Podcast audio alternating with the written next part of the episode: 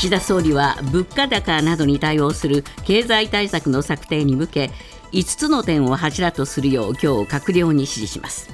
5点の柱は物価高対策持続的賃上げと地方の成長国内投資の促進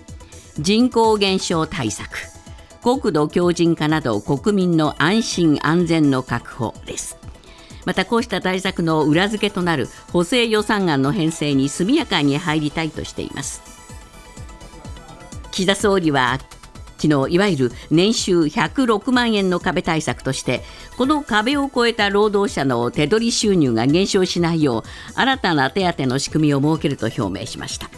新たに生じる社会保険料を手当で穴埋めするなどした事業主に対して労働者1人当たり最大50万円の支援を行うとしています。ニュースサイトを手掛けるヤフーは記事の配信元であるメディアとの関係をめぐり公正取引委員会から独占禁止法上の問題になると指摘されたことを受け記事を配信するメディアとの契約内容の見直しを検討すると発表しました。またヤフーは実績などのデータの開示透明性の向上なども検討しているとしました。日産自動車はヨーロッパで販売する新車について2030年までにすべて EV 電気自動車にすると明らかにしました。ヨーロッパ市場では EV が失礼しました。ヨーロッパ市場では EU が2035年以降一部を除きエンジン車の新車販売を禁止するとしています。日産はヨーロッパの環境規制に前倒しで対応することで市場シェア拡大を狙いたい考えです。大学の統合再編加速の議論への動きが始まりました。森山文部科学大臣が昨日少子化を踏まえ大学の統合再編の促進を議論の柱とした高等教育機関の在り方の検討を中教審に諮問したものです。2040年度には大学の入学者は現在の定員の8割にとどまるとされていて定員割れ経営悪化の大学が増えるとみられています。東京・銀座の高級時計店に仮面をつけた男らが押し入った強盗事件で特定少年として起訴された18歳の男に対し東京地裁は昨日懲役4年6ヶ月の実刑判決を言い渡しました。裁判官は判決で大胆かつ危険で悪質な手口と指摘しました。今朝のニューヨーク株式市場ダウ平均は43ドル04セント高い3万4006ドル88セント。ナスダックは59.51ポイント上昇し1万3271.32ポイントで取引を終えました。為替はドル円は1ドル148円84銭。ユーロ円は1ユーロ157円63銭で推移しています。続いてスポーツです。プロ野球は昨日5試合が行われセ・リーグの d n a 対巨人は d n a が1対0で中日対阪神は中日が2対1で勝ちました。巨人が敗れて自力でのクライマックスシリーズ進出が消滅しました。続いてパ・リーグです。ロッテ対ソフトバンクはソフトバンクが10対1で勝ちました。日本ハム対楽天は楽天が9対1で勝って3位に浮上。ロッテは4位転落です。オリックス対西武はオリックスが4対3で勝ちました。杭州アジア大会は昨日スケートボード女子のパークで15歳の草木ひなの選手が金メダルを獲得しました。柔道の女子は63キロ級の高市美空選手と70キロ級の田中志保選手がともに金メダル。57キロ級の玉置桃選手は銀メダルでした。柔道の男子73キロ級の橋本壮一選手も銀メダルです。ニュースズームアップ。岸田総理は昨日記者会見で10月中の取りまとめを目指す新たな経済対策の柱を発表しました。物価高対策持続的な賃上げなどの5本柱で今日関係閣僚に策定を指示します。合わせて年収が一定額を超えると手取りが減る。年収の壁の対策も10月から行うと表明しました。ニュースズームアップ。支持率低迷の岸田政権。新たな経済対策で巻き返せるのか。今日のコメンテーター酒井光一郎さんです、えー、まず、えー、経済対策。はい。打ち出しますよとお高らかに宣言しましたが、いかがなもんでしょうかね。あのーまあ、あの岸田総理はね、例えば税収増などを国民に適切に還元するとかね、まあ、おっしゃってる、まあ、それはその通り、あやってくださいって話なんだけどお題目としてはいいですよね。お題目としていいし、ええ。それからね、これこれはねあの、どちらかというと、経済の専門家みたいな言い方ですけど、コスコストカット型の経済からね、歴史的転換を図るっていうのは、つまり今までデフレで、だったのが、今度インフレになるから、もうちゃんとちゃんと投資していきましょうよと、えまあ、それもお題目としては正しいし、はい。それから5つの柱を並べてるんですけども。ええーこれもお題目としては正しいんですよ。申し訳ないけど、お題目としては正しい。はい。だから、例えば、あの、1がね、ええ。じゃあどれが本当なのかって話なんですけども、ええ。まあ、とりあえず5本並べますとね、ええ。1は物価高から国民生活を守る。守ってくださいよ。ええ。はい。これはあのガソリンとかね、電気、ガスなんかのこう料金が上がらないようにしますと、はい。これ守ってください、はい2番は持続的賃上げ、つまり所得を向上させるとえいう話ですね。えで3番目があー国内投資を企業にやらせますよと、えまあ、そういう話、ただこれはね、中身を見ると、例えば知的財産によって得られる所得への、まあ、減税制度を創設するっていうんだけど、じゃあ、いつ知的財産から収入が上がるんですか、すよね。今年ですか？みたいな話でええ。なんですね。で4番目は人口減少を乗り越えてへ変化を力にする社会変革って、もうかっこいいね。なんだかよくわかんないね、これ。まあ、これ結局デジタル化社会をどんどん作っていく、だったらマイナンバー、どうなったのよっ先にやってください、ええで最後はまあこ国土強靭化ということで、防災・減災って言ってるんだけども、これの中でね、じゃあ、速攻効果を皆さんが狙ってあの求めているのは、やっぱり物価高なんですよ。はい。じゃあ、ガソリンの値段あの値段を、まあ、こう今、国が金出してね、ええ。下げてるじゃないですか、はい。200円ぐらいのものが今、160円ぐらいまでになってるんですよね、だからこれは年内なんですよ、えだから年明けからどうなるのっていうところが、これ、焦点になっているので、えこの5本柱でいうと、この1番目だけが、まあ、直近のもの問題としてはね。大事で、それ以外はやっぱりお題目になっちゃってるっていう話だと思いますよね、これね。でこれ、そのガソリンや電気、ガスにしてもですね、えーこれからまあそのお緩和措置を延長するにしても、はいいつまでするんですかと、ええこんなことをずっと続けてるんですかということになりますよね。あのーこれ、9月までにガソリンへの補助金っていうのがね、予算額でいうと6兆円以上使ってるってわけね。ね。で、円安はさらに進んでいくし、ええー中東産油国はどんどんどんどん減産措置をしてるから、原油の値段が急に下がるってことはまずない。まずないわけでしょ。ないわけですね、ええその中で、まあ、ガソリンを来年1月以降も下げますよということを、もしこれ、言ったとしてもですよ、えお金どうするんですかと。本当にね、こんなことをずっとジャブジャブジャブジャブ援助で続けていって、本当にいいんですかっていう話になりますよね、それが対策ですかと。そうなんですよ。えだからそこはね、えーないものねだりのようなこう対策案が出てきてるなと。目先にガソリン代やなんかがまあ下がるから、えー消費者は喜ぶんだろうと。はい、そういうことだけれども、はいこれ、本当にあの値段が適正に、えー市場価値で動いていくっていう動きを止めちゃうわけですよね。そうですね、ええだからそこはあのーいわゆるばらまきというね、よく言われる、こういう補正を組むときって、必ずそういう言い方されますけども、実際そうなんですよね。そうなんですよ。そこはやっぱり国民に信を問わなきゃいけないとはいいうことになると思いますよね。さらにまあ年収の壁の対策も打ち出しました。これね、年収の壁というのは、誰にとっての壁かというと、はい。一言で言うと、専業主婦に、の方、もしくは専業主婦に近い方ええ。に対する対策なんですね。であの独身とか共働きの方からすると、えいや、そんな壁ないですよね、もうすでに取っ払われてる、ええ。払ってるわけです、社会保険料。そうです。ところが、あ専業主婦の方は、まず103万円の段階で超えると、ですね、え例えば会社から配偶者手当もらってるとね、えそれをがなくなる可能性がある、それから106万円を超すと、ですね、あの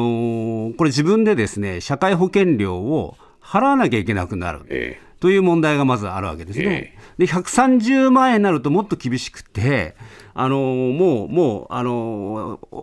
いわゆる配偶者扶養から外れ外れるから、この健康保険組合なんかもね、企業の健康保険組合から外れるし、社会保険料もさらに払わなきゃいけないっていう、まあ、そういう壁があるんですけども、だからまあ働けば働くほど自分の支出が増えていくから、はいかえって働かない方がいいやっていう、こういう気分になると、そうですね。こういうことですね。ええあのこれはもう日本の国がそういう制度上、そういうのを作ってきたけども、そうすると、働く女性っていうのがまだまだ欲しいのに、ええ。ーまあ、特にパートの方とかアルバイトの方は、まあ、106万円にならないように、ええ。働く抑えちゃうと。抑えちゃうから、60万人ぐらいがですね、実は、えーもっと働けるのに働いてないよねっていうのがまあ政府の考えですね、はい。だからそこに助成をしましょうと。ええーとあの手取りが減らないようにですね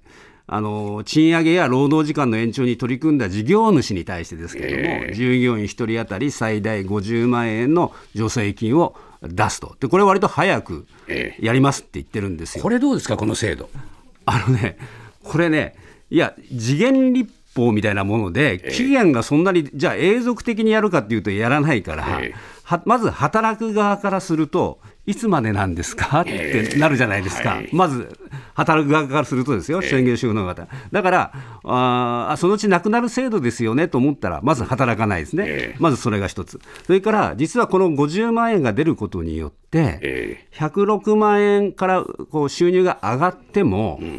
なんていうかな、あのー125万円ぐらいになってくると、得するんですよ、この100主婦がね。あのーそうすると、これまたに不不公平感が増すって話になってくるもうすでにですね、その対策を取っている企業にとっては、はい、これ、なんだよ、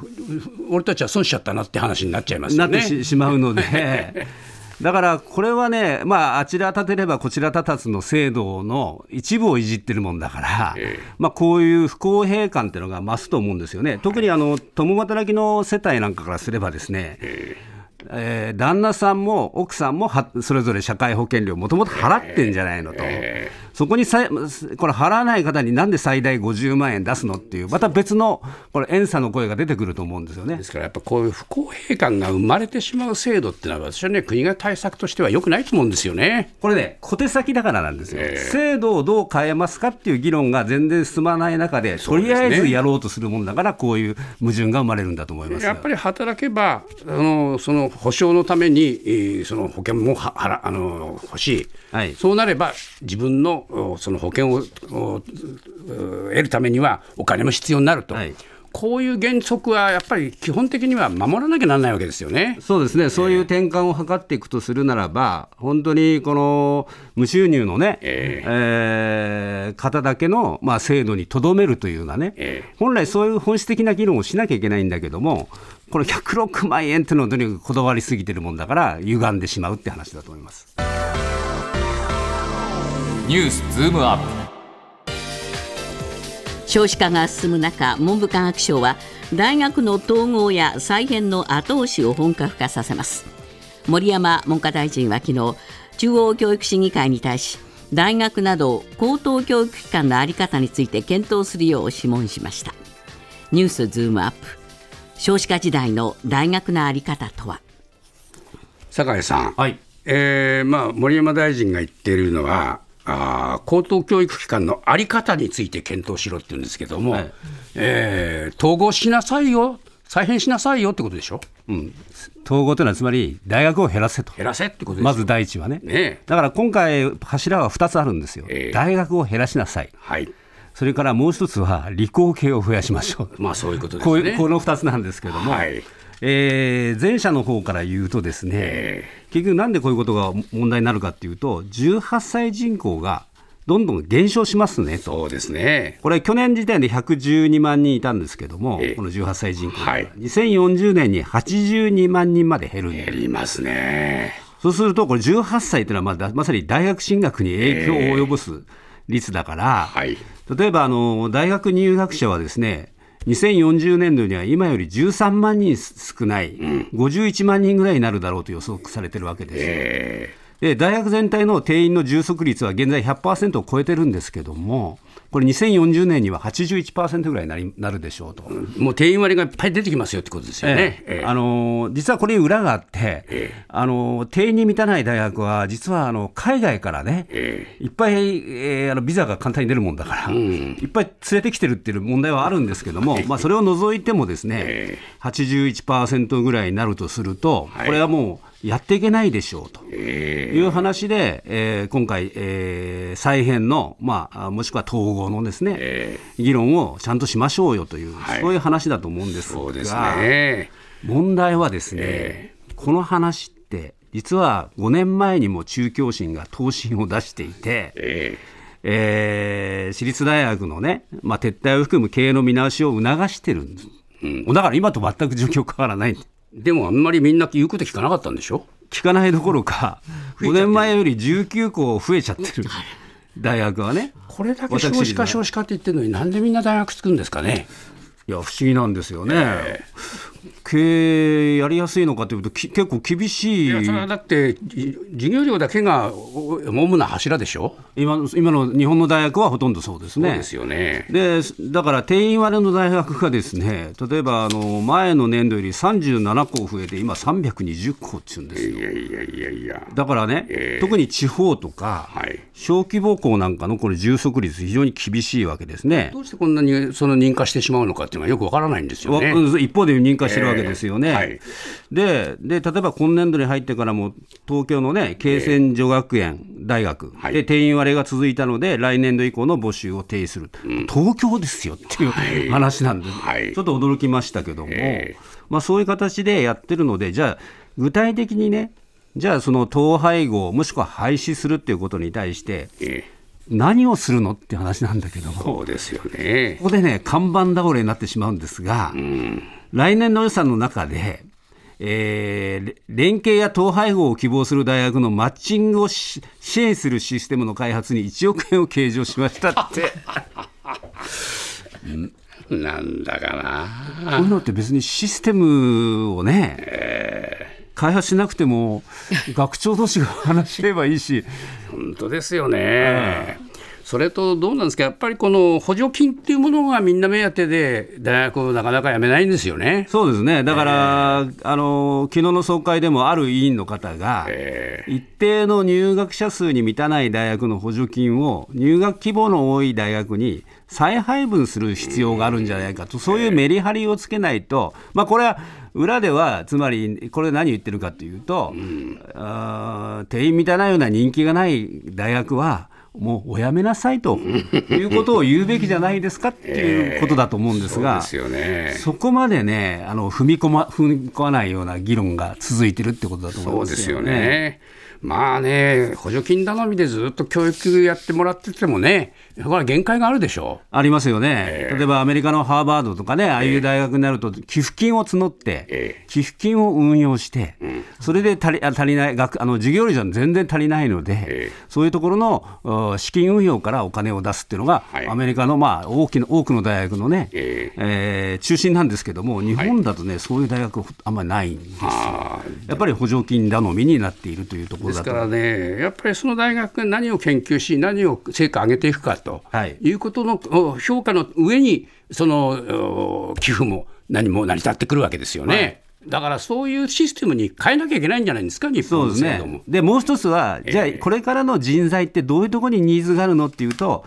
どうもそのデジタル人材が80万人近く足りないくなるって政府が試算してるということは、えやっぱり理工系を増やさなきゃいけないってことになるんだけど、はい。それはイギリス、ドイツ、韓国に比べてもですね、え非常に少ないんですね。ー日本はね、ええ。あの自然科学分野の学位取得者っていうのは大体35%でね、イギリスが45%ぐらいあるわけです、こええ。これぐらい違うわけで、はい。やっぱりこうニーズの、将来のニーズに合わせて学部編成っていうのかな、えすることもやっぱりその大学の経営には求められてると思いますよね。ー